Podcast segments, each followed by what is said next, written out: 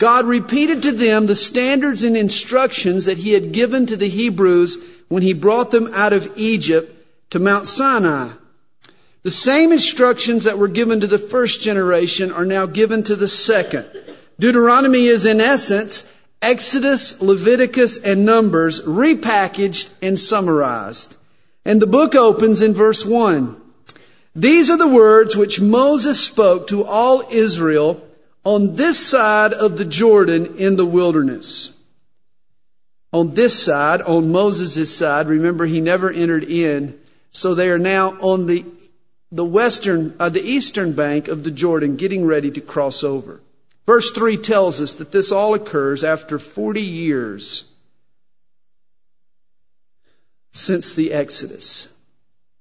The Hebrews now have just defeated two kings. Sihon, king of the Amorites, and Og, the king of the Bashanites. They are poised now to enter the promised land. But first, Moses takes them back in time to the day when their fathers were really in the same situation. They too were at Kadesh Barnea, ready to enter the land. But they failed. They failed to trust the Lord. They failed to go in and take what was theirs. And Moses reminds the second generation of the failure of the first. He warns them in order to encourage them not to repeat the same mistakes. I think one of a parent's frustrations is the failure of his kids to remember. Of course, if I promise my boys a new Nintendo game, their memory peaks. I get reminded every hour on the hour. But if I tell them to take out the trash, suddenly a case of Alzheimer's sets in. When did you ever say that? I don't remember you saying that. No one told me that. One of the key words in the book of Deuteronomy is the word remember. It appears 14 times in the book. The second generation had a responsibility to remember the truths of God, the mistakes that their fathers made so that they don't repeat them, so that they obey God's truth. And so do we. We too have the responsibility to remember. God goes to tremendous lengths, enormous effort to teach us lessons that we tend to forget overnight. One of the primary lessons of the book of Deuteronomy is our responsibility to remember. In the first three chapters, Moses retraces the nation's 40 year history. They appointed leaders and they marched from Horeb or Mount Sinai to Kadesh. There they sent spies into the land. When the report came back that the land was occupied by giants, the people began to grumble and murmur, and they began to doubt God's faithfulness. Moses told the first generation in verse 29 of chapter 1, do not be terrified or afraid of them. The Lord your God who goes before you, he will fight for you according to all that he did for you in Egypt before your eyes. And in the wilderness where you saw how the Lord your God carried you as a man carries his son. God had carried them piggyback. God had just picked them up and carried them from time to time. It reminds me of that famous poem, Footprints in the Sand. You know the one I'm talking about. A man has a dream in which he's walking down the beach. He sees two footprints two sets of footprints and realizes that God has been walking with him along the seashore. But on occasion, during the trials and the difficulties, the man sees only one set of footprints. And so he asks the Lord why the Lord left him during those tough times. But the Lord answers him and says, no, I didn't leave you. In fact, I was the one that was carrying you during those tough times. And that's why you saw only one set of footprints. But Israel at Kadesh Barnea reminds me of another poem about prints in the sand. One night I had a wondrous dream. One set of footprints there was seen. The footprints of my precious Lord, but mine were not along the shore. But then some stranger prints appeared and I asked the Lord, what have we here? Those prints are large and round and neat, but Lord, they are too big for human feet. My child, he said in somber tones, for miles I carried you alone. I challenged you to walk in faith, but you refused and made me wait. You disobeyed. you would not grow. The walk of faith you would not know. So I got tired. I got fed up. And there I dropped you on your duff. Because in life there comes a time when one must fight and one must climb, when one must rise and take a stand, or leave their duff prints in the sand.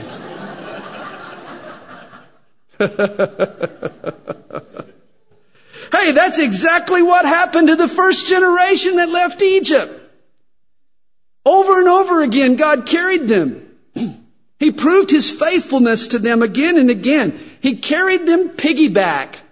And yet they refused to trust them, trust him, and literally God dropped them in the sand. They died in the wilderness. Guys, if we don't trust the Lord, if we don't enter in, when we don't take advantages of the opportunities that He gives us and step out in faith, He too might drop us in the sand.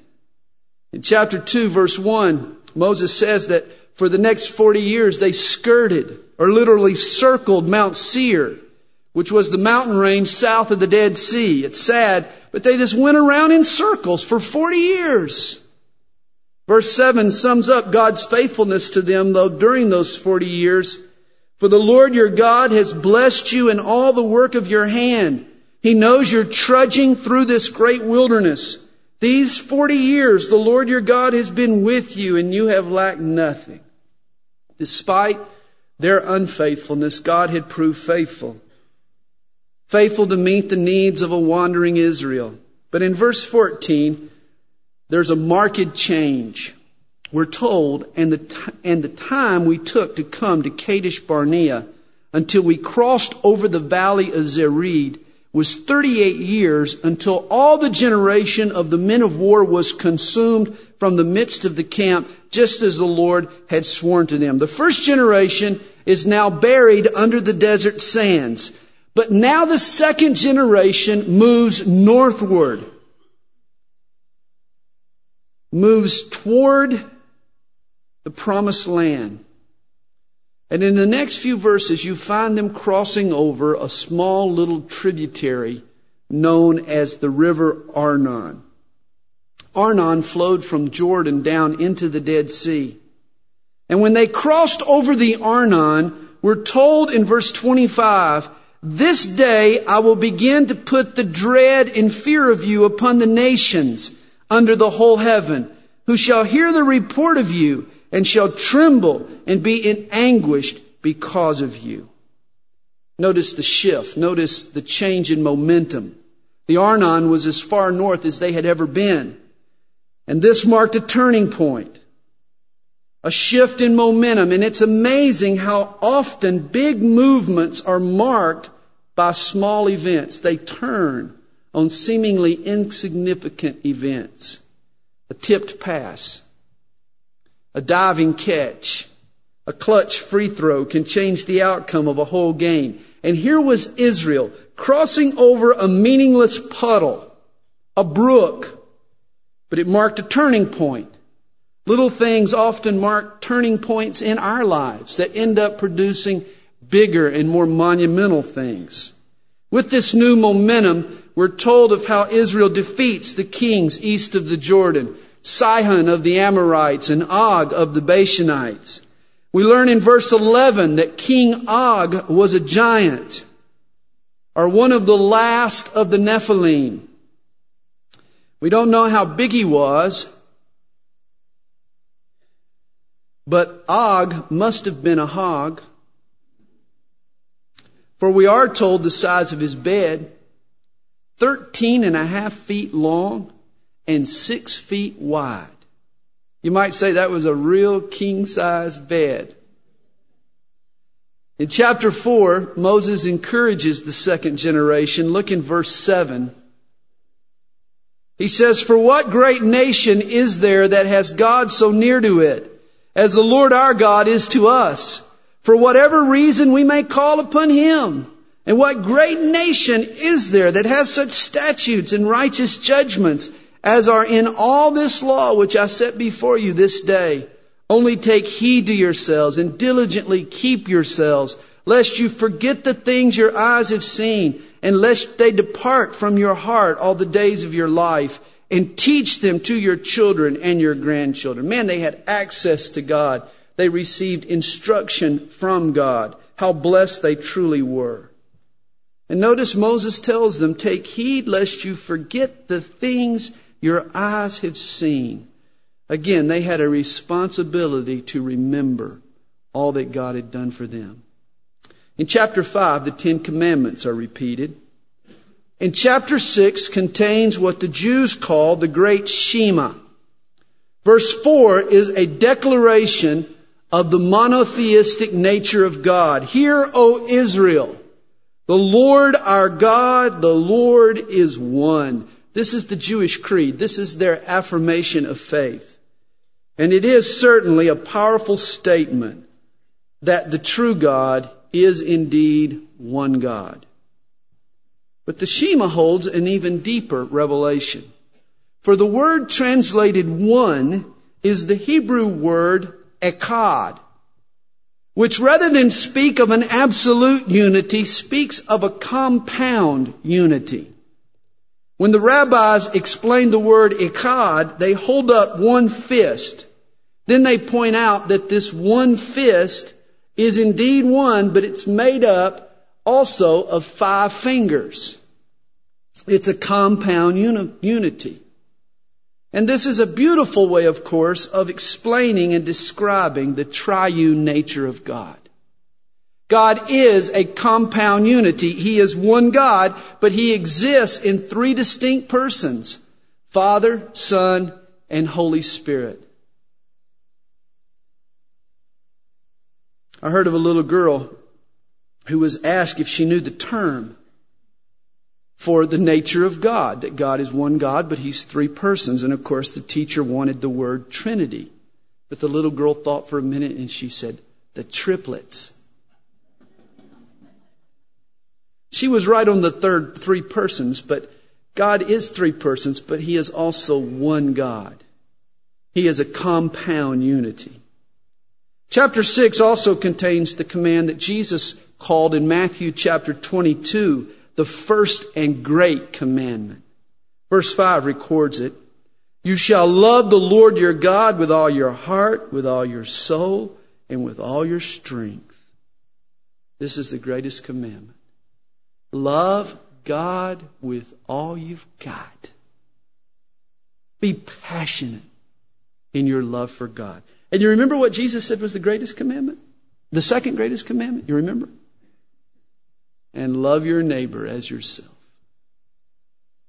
Look also at what the Lord tells us in verse 6. This is important for parents.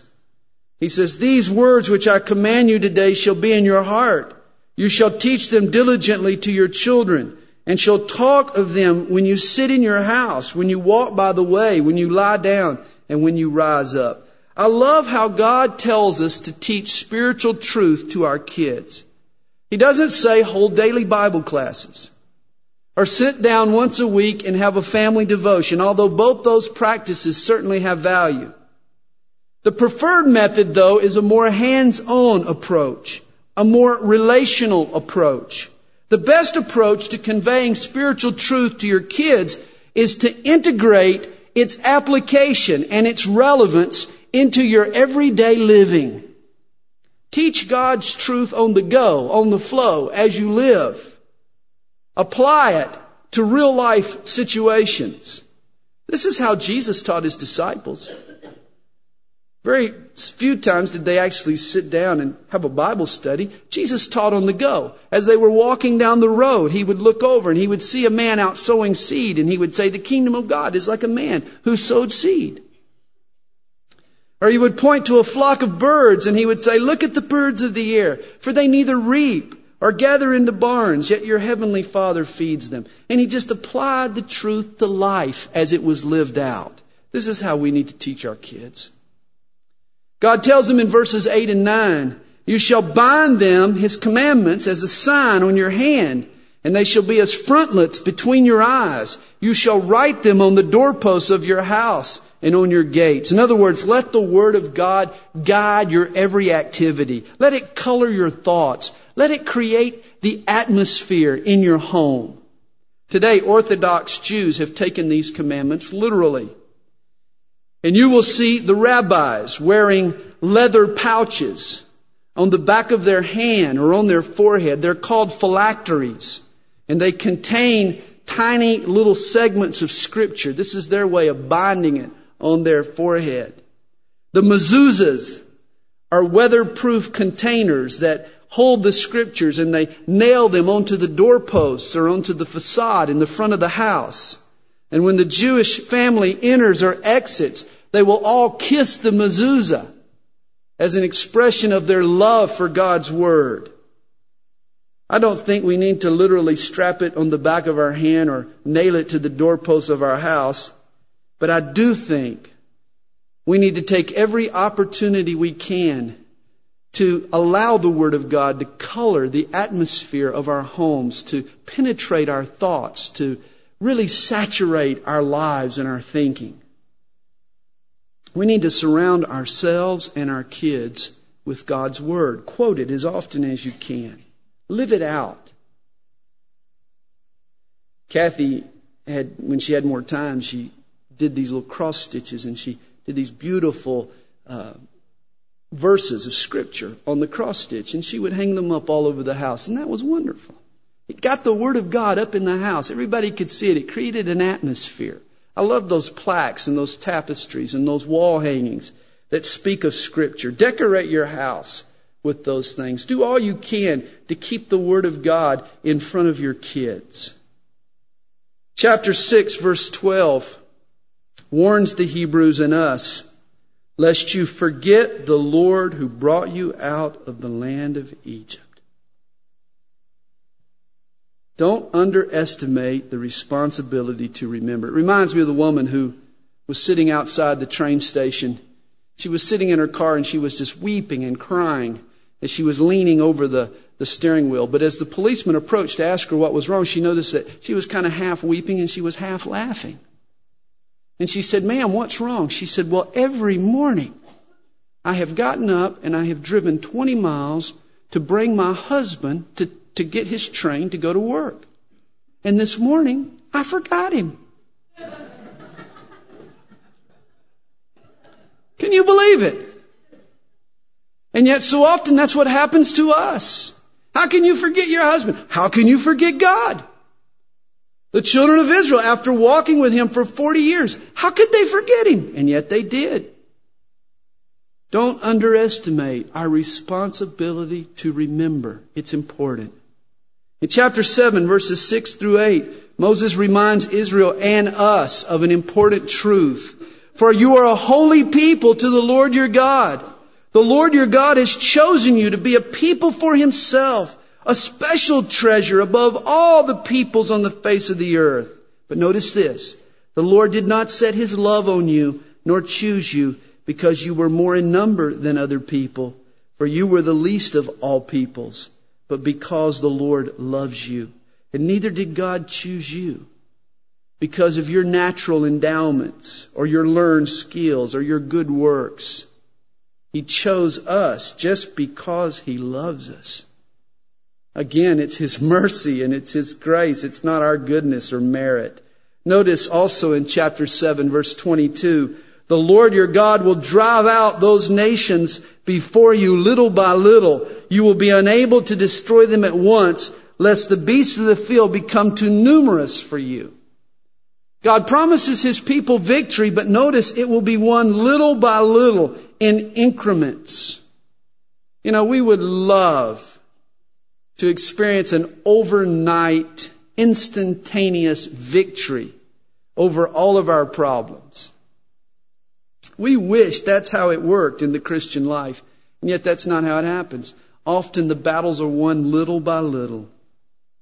Hey, inwardly, we are transformed overnight. In the moment we embrace Christ, we are transformed spiritually. But the working out of what God works in takes time.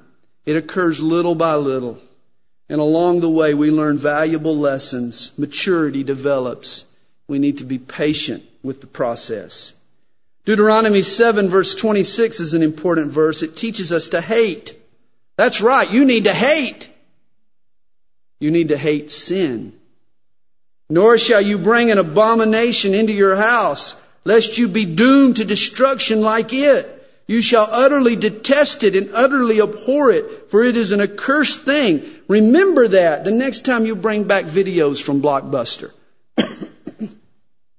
Not to bring an abomination into your house. Evangelist Billy Sunday once said, I'm against sin. I'll kick it as long as I got a foot, and I'll fight it as long as I got a fist. I'll butt it as long as I've got a head. I'll bite it as long as I got a tooth. And when I'm old and fistless and footless and toothless, I'll gum it till I go home to glory and it goes home to perdition. That's the attitude we need to take towards sin. Hate sin. Love God. Both are needed to live a victorious Christian life. Chapter 8 tells us that God's purpose for the wilderness experience for the children of Israel was not just time to let the older generation die off. It was also a period to test the faith of the younger generation. You see, there are no self-made individuals in the desert. It takes daily miracles from God to survive those kinds of conditions. You have to learn to walk by faith, and that's what God was teaching them day after day, year after year, as they traveled through the wilderness. Verse 4 recounts one of the miracles. Your garments did not wear out on you, nor did your foot swell those 40 years. Can you imagine? Our boys can wear out a pair of tennis shoes in six weeks. Imagine going 40 years with the same clothes, with the same shoes. That was a miracle. In verse 2, Moses tells them, You shall remember that the Lord your God led you all the way these 40 years in the wilderness to humble you and test you, to know what was in your heart, whether you would keep his commandments or not. So he humbled you, allowed you to hunger, and fed you with manna, which you did not know, nor did your fathers know, that he might make you know that man shall not live by bread alone, but man lives by every word that proceeds from the mouth of God. The wilderness was a lesson in trust and dependence. God saw to it that Israel was taught and tried and tested so that when they entered the land and began to enjoy its blessings, they wouldn't forget their need for God, that it was God that had brought them to that point, that it was God that had orchestrated their success. This is why he says in verse 11, Beware that you do not forget the Lord your God by not keeping his commandments, his judgments, and his statutes, which I command you today, lest when you have eaten and are full, and have built beautiful houses and dwell in them, and when your herds and your flocks multiply, and your silver and your gold are multiplied, and all that you have is multiplied, when you, your heart is lifted up, you forget the Lord your God who brought you out of the land of Egypt from the house of bondage. In other words, never get so enamored with the gifts that you forget the giver. When your heart is lifted up, when you're riding high, when things are going well, don't forget the God who made it all happen. Boy, this, this happens so often. I, I, I'm witness to it. I have people that come and they're praying and they're pleading and they're trusting the Lord. They're seeking the Lord for blessing and God blesses. But then they make the mistake in verse 17. Then we say in our hearts, My power and the might of my hand have gained me this wealth. God blesses us with the prosperity and with the abundance, but then we go off and take the credit. How dare us? How arrogant. How ungrateful. It reminds me of the woodpecker was just pecking on the trunk of the tree as hard as he could. It was a thunderstorm. And suddenly the tree was struck by lightning just as he hit it with his beak. Split in two. He jumped back and he flexed his muscles and he thought, wow, look at the power in my pecs.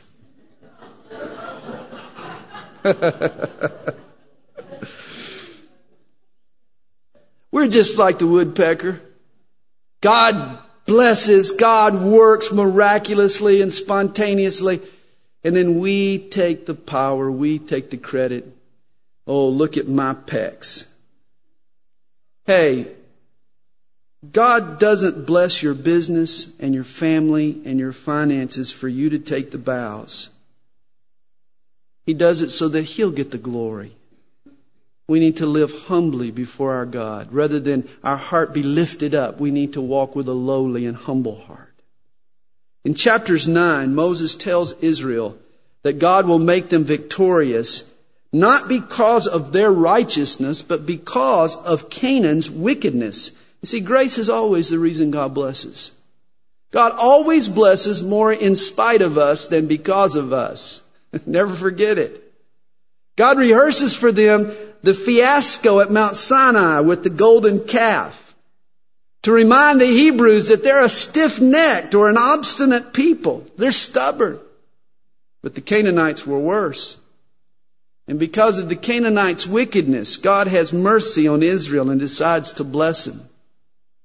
He sums up his thoughts in chapter 10 verse 12. And now Israel, what does the Lord your God require of you? But to fear the Lord your God, to walk in all his ways and to love him, to serve the Lord your God with all your heart and with all your soul. That's good admonition for you and me as well.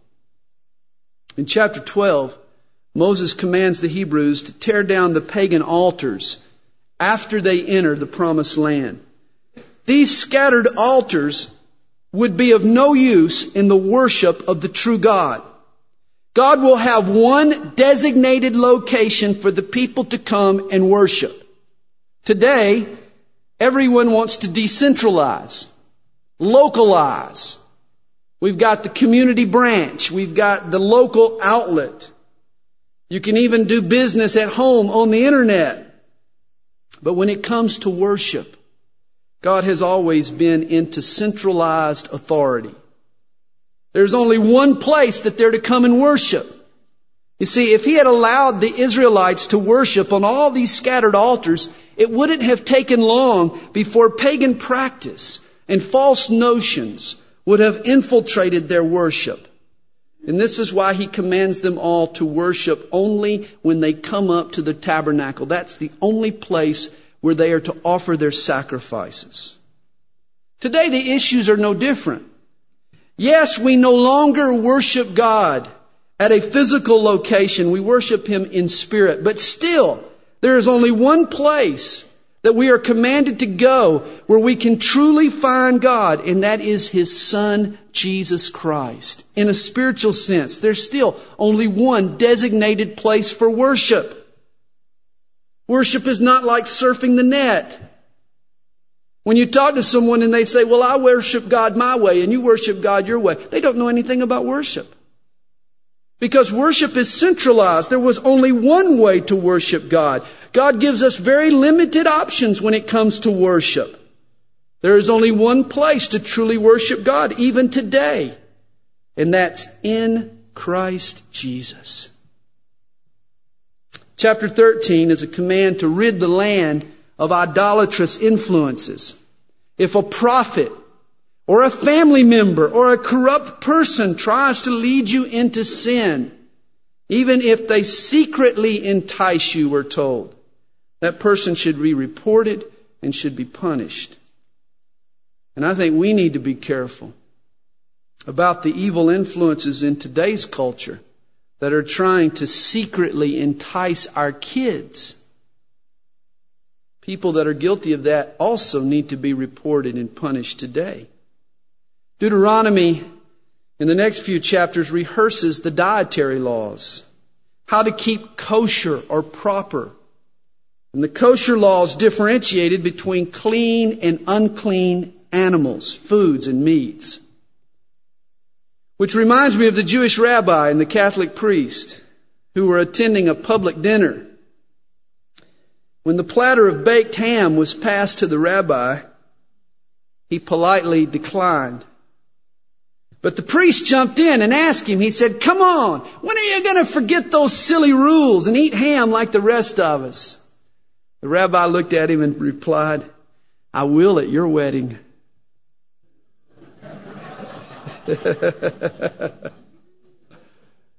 Well, four kids later, I obviously don't believe that pastors need to be celibate. And if you ate lunch with me, you'd realize I have no aversion to ham sandwiches. And that's because the Jewish dietary law drew a distinction that's no longer necessary today. It was important that they understood the difference between clean and unclean animals. There was symbolic significance behind it. There was also some health benefits behind it. But today, with improved sanitary conditions and with good food service, the benefits have been minimized and these laws are no longer binding upon us. The next two chapters deal with issues that we've already discussed. Tithes, the Sabbath year, the welfare system in Israel, the love slave, the law of the firstborn, and the three major Jewish feasts, Passover, weeks or Pentecost, and tabernacles. Chapter 17 anticipates a development that God never really desired. We'll discover later that God preferred to be the king of Israel. God himself wanted to be their king. But once in the land, the people looked around at the surrounding nations and they too wanted a man to sit on the throne. And God in his foreknowledge knew that this would happen. And so he gave Moses three specific commands to regulate the king's power. The king was forbidden to accumulate three items horses or a cavalry, wives or a harem, and silver and gold or, or financial reserves. Obviously, God does not believe in big government.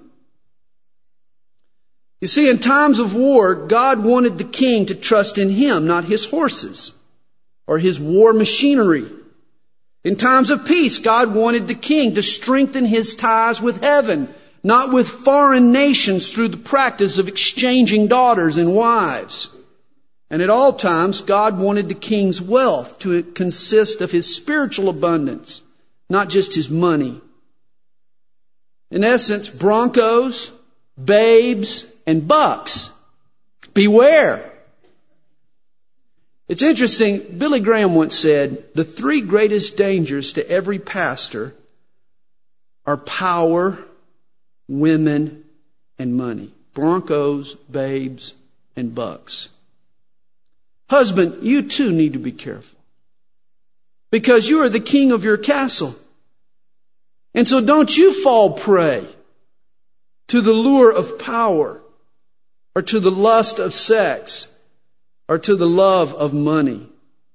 Broncos, babes, and bucks, beware. An exciting prophecy appears in chapter 18, verse 18.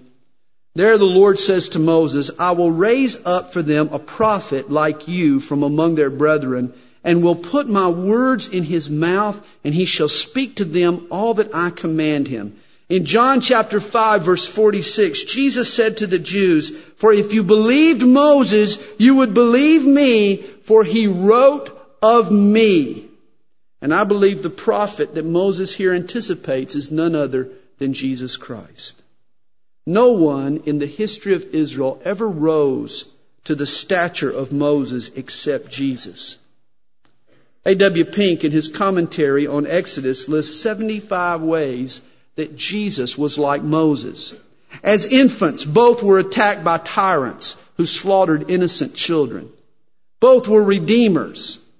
Both turned water to, or Moses turned water to blood. Jesus turned water to wine. Both were shepherds. Both were willing to die for their nation. Both interceded for their nation. Both were rejected by their brothers. Both fasted 40 days. Both occupied all three major Hebrew offices prophet, priest, and king. And the list goes on and on and on.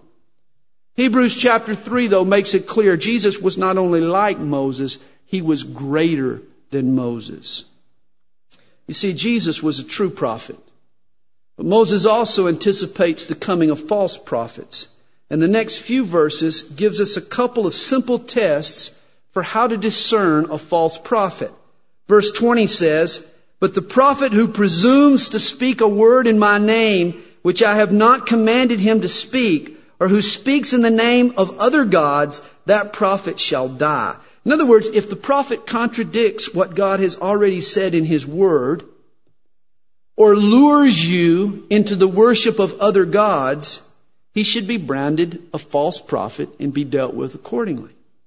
And here's another test, verse 22. When a prophet speaks in the name of the Lord, if the thing does not happen or come to pass, that is the thing which the Lord has not spoken. The prophet has spoken it presumptuously. You shall not be afraid of him. In other words, watch his track record. God doesn't make mistakes. And if a prophet continues to make false predictions, then obviously he's not a true prophet. The Jehovah's Witnesses said that Jesus would return in 1914. When he did it, they said he would return in 1975. I don't know what they're saying now. Mormons, Joseph Smith and Brigham Young, both said that God told them that there were men on the moon six feet tall, dressed like Quakers. We've been to the moon. We didn't see them there.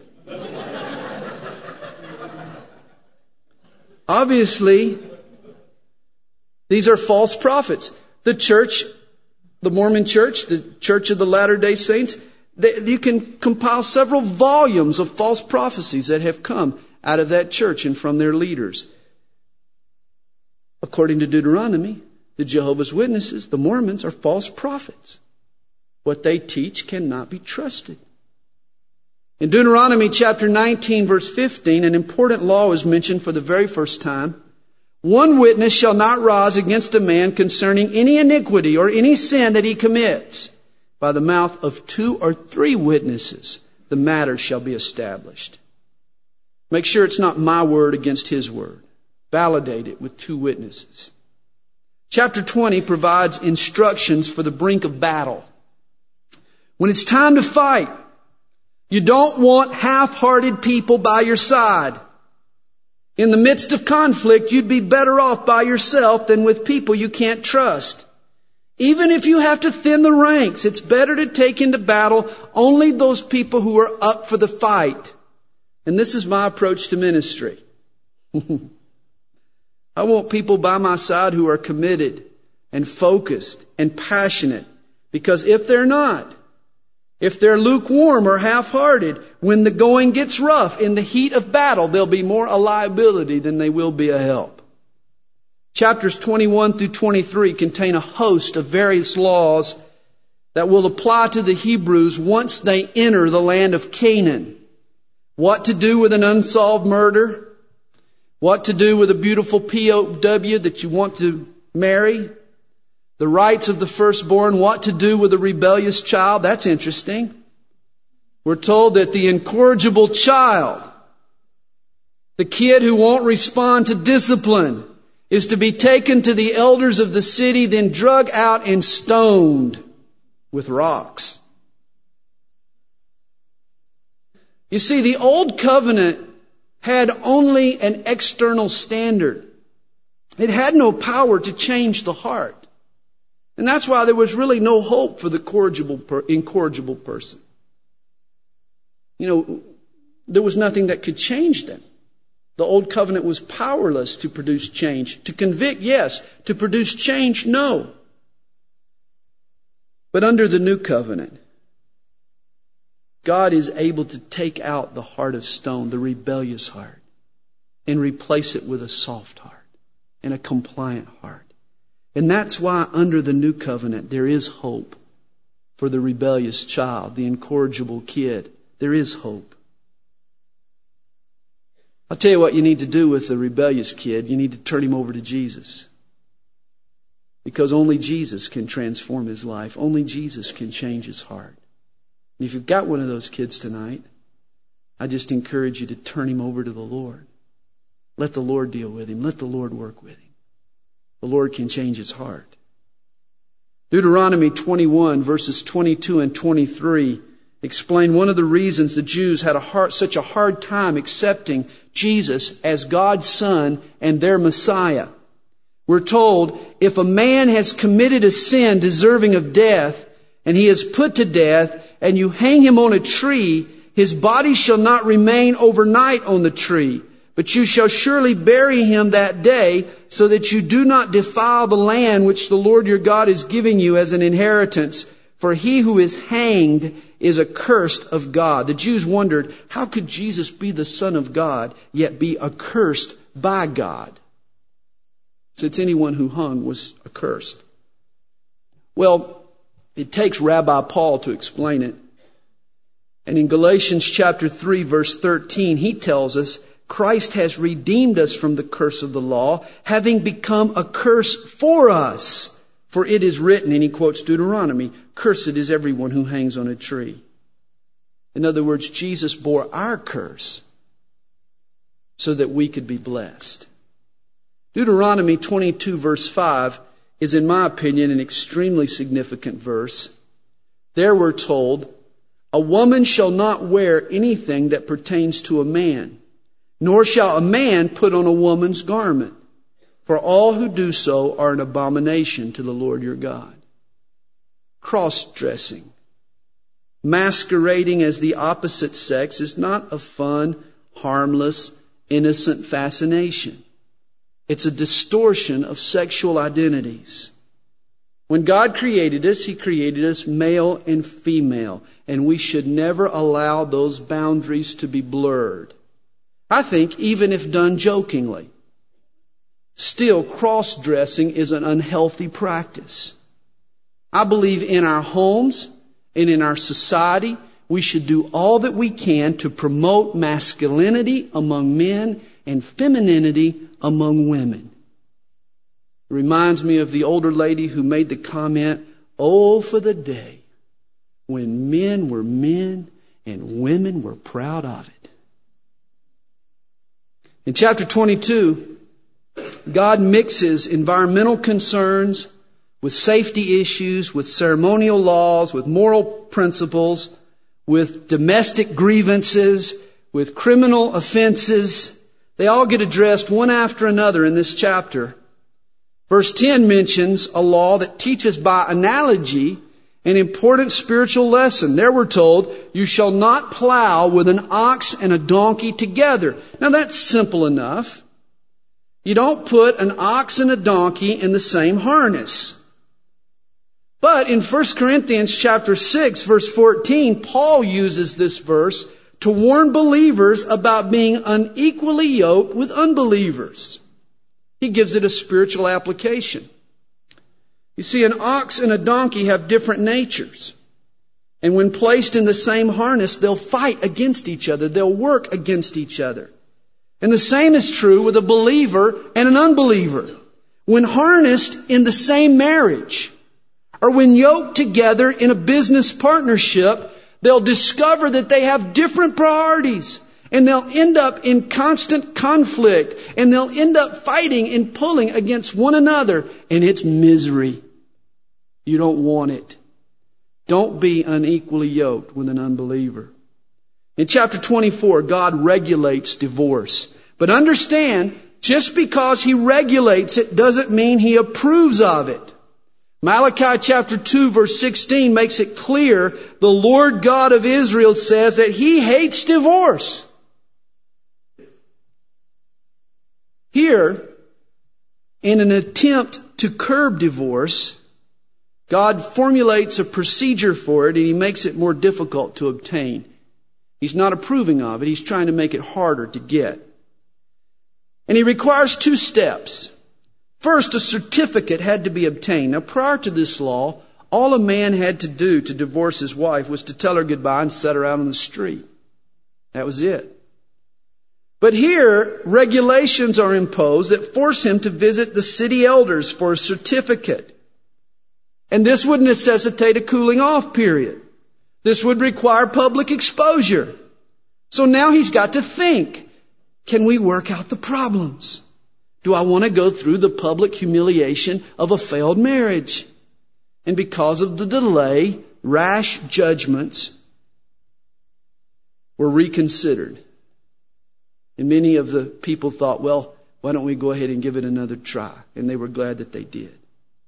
The second requirement for divorce is he forbids the person divorcing his wife from ever remarrying her again.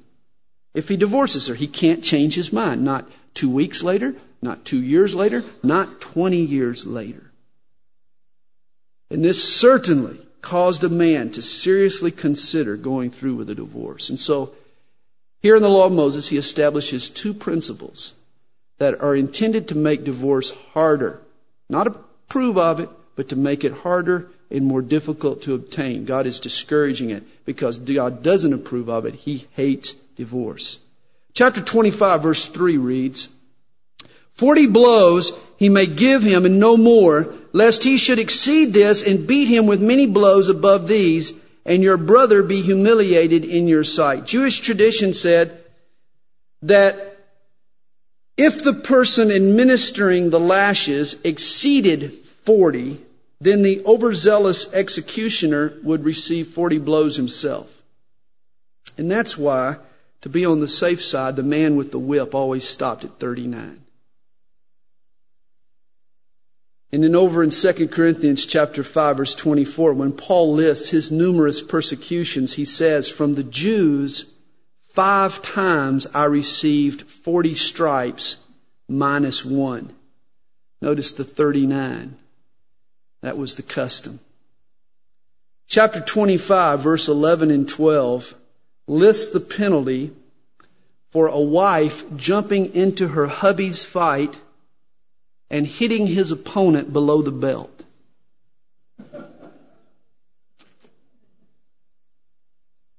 But understand, this law does not apply to my daughter if a boy ever gets fresh with her.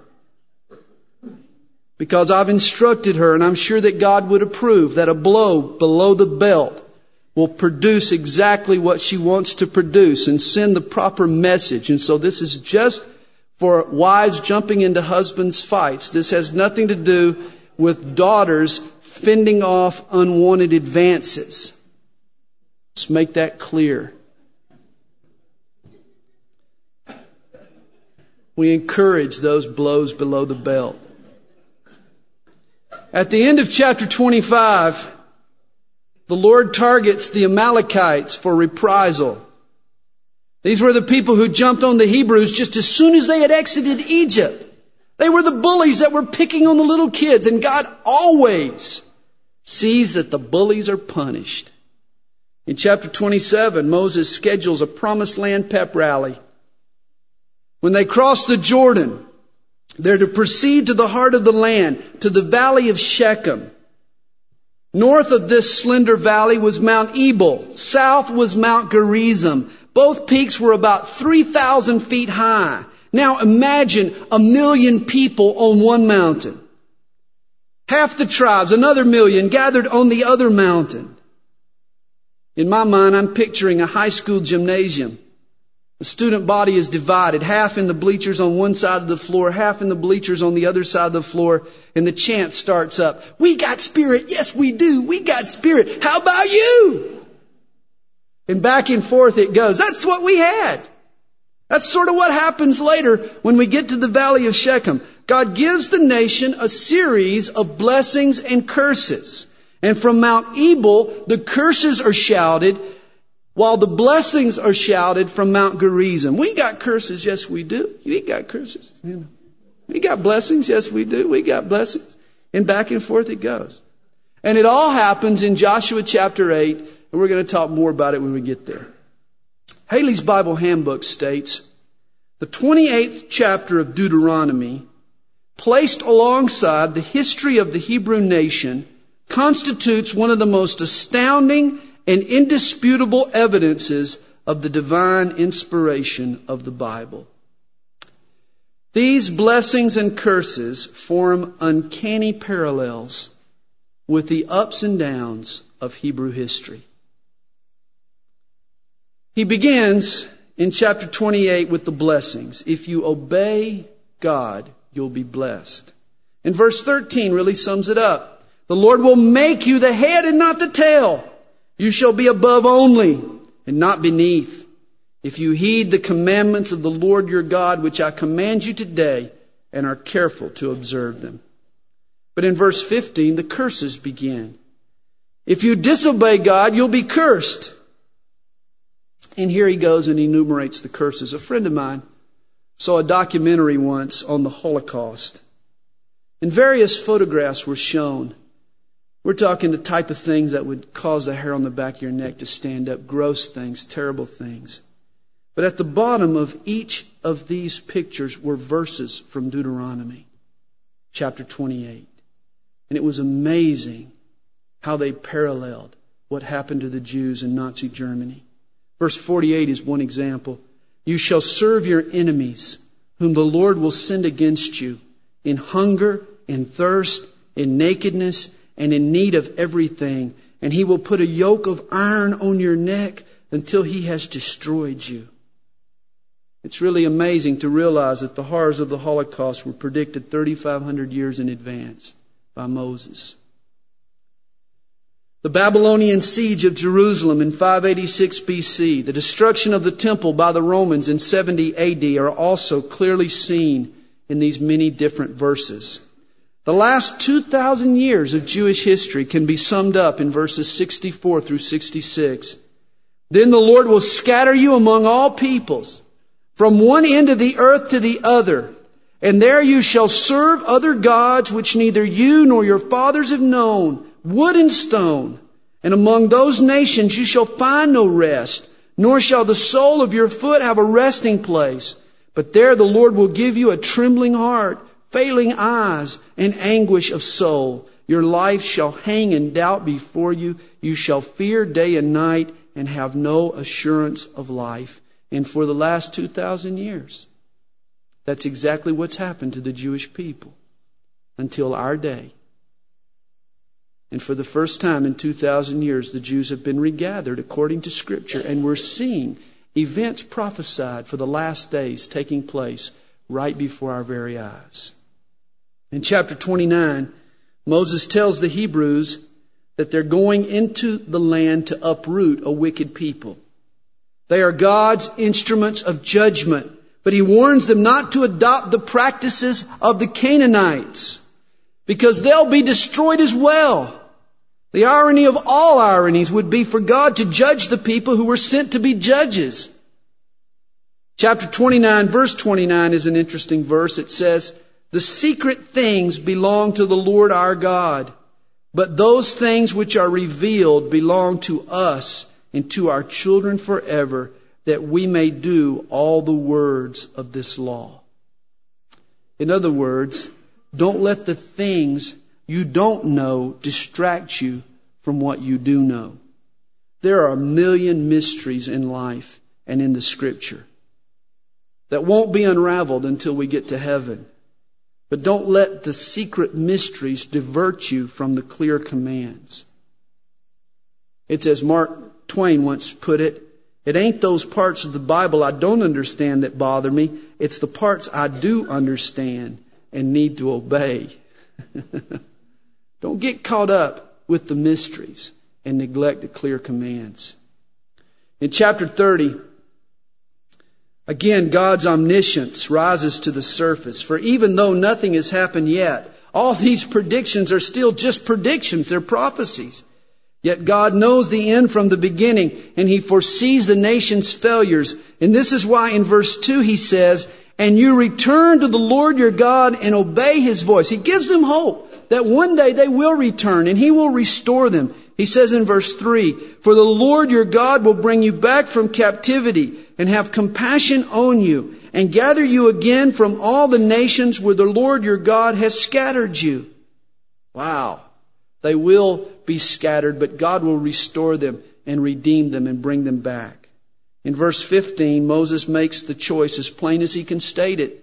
He says, See, I have set before you today life and good death, and evil.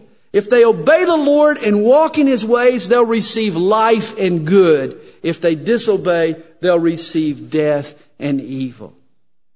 You see, Moses made the choice plain, but he provided them no power to follow through with the right choice. And this is another way that Jesus is better than Moses. For Jesus doesn't just tell us what to do, as much as He puts it in our hearts to do it.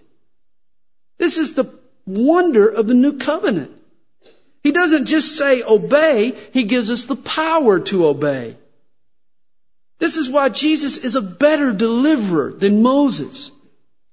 And it's all so symbolic that Moses was unable to lead the people into the promised land. That job was left up to a man by the name of Joshua. And if you were to translate the word Joshua into the Greek, guess what it would be? Jesus. Jesus. Moses will only take you so far. He'll teach you right from wrong, but he can't lead you into God's rest and God's blessing.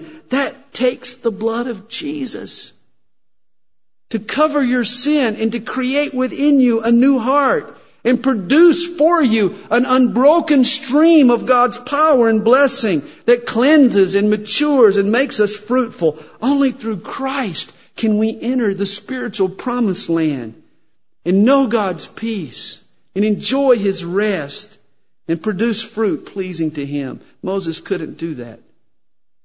The law can't do that. It takes Jesus for that to be accomplished in our hearts. Moses sings a song in chapter 32. It may not have been a rock and roll song, but it's about a rock that doesn't roll. For verses 3 and 4 say, Ascribe greatness to our God, for he is the rock. His work is perfect, for all his ways are justice. As he continues, Moses' song becomes prophetic. Though God protected Israel as the apple or the pupil of his eye, nevertheless, Israel grew fat and sassy. Jeshurun, verse 15, means upright. And it was God's way of being sarcastic. Israel wasn't being upright. She was being downright foolish. Israel forgot how much she needed God. And in verse 18, we're told of the rock who begot you, you are unmindful and have forgotten the God who fathered you. How tragic. Remember, we have the responsibility to remember. Believe it or not, verse 21 gives us a glimpse of our own salvation. We're told, I will provoke them to jealousy by those who are not a nation. I will move them to anger by a foolish nation.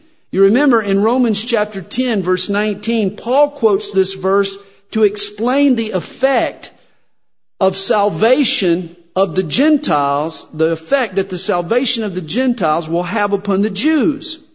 When the Jews see the Gentiles enjoying the blessings intended for Jews, it'll make the Jews jealous. It'll cause them to turn to Jesus Christ. It's jealousy evangelism. And this is the verse that Paul uses to describe it when he gets over to Romans chapter 10. Chapter 32 is the end of the road for Moses. God sends him up to the top of Mount Pisgah or Nebo where he views the promised land. He dies and he passes on to his reward. And in chapter 33, Moses says his farewells, a final blessing to each of the 12 tribes of Israel. I love the last few words of Moses, verses 26 and 27. There we're told, There was no one like the God of Jeshurun, who rides the heavens to help you, and in his excellency on the clouds. The eternal God is your refuge, and underneath are the everlasting arms. As a kid, we used to sing, What have I to dread? What have I to fear? I have blessed peace with my Lord so near, leaning on the everlasting arms. Remember that song? This is where it comes from, right here. The eternal God is our refuge, and underneath are the everlasting arms. Let me close by reading the last eight verses of Deuteronomy. I think it's best that we let these verses speak for themselves. They were probably added later by Joshua. Beginning in verse 5. So Moses, the servant of the Lord, died there in the land of Moab, according to the word of the Lord. And he buried him in a valley in the land of Moab, opposite Beth Peor, but no one knows his grave to this day. Moses was 120 years old when he died. His eyes were not dim, nor his natural vigor diminished. And the children of Israel wept for Moses in the plains of Moab 30 days. So the days of weeping and mourning for Moses ended. Now Joshua, the son of Nun, was full of the spirit of wisdom. For Moses had laid his hands on him.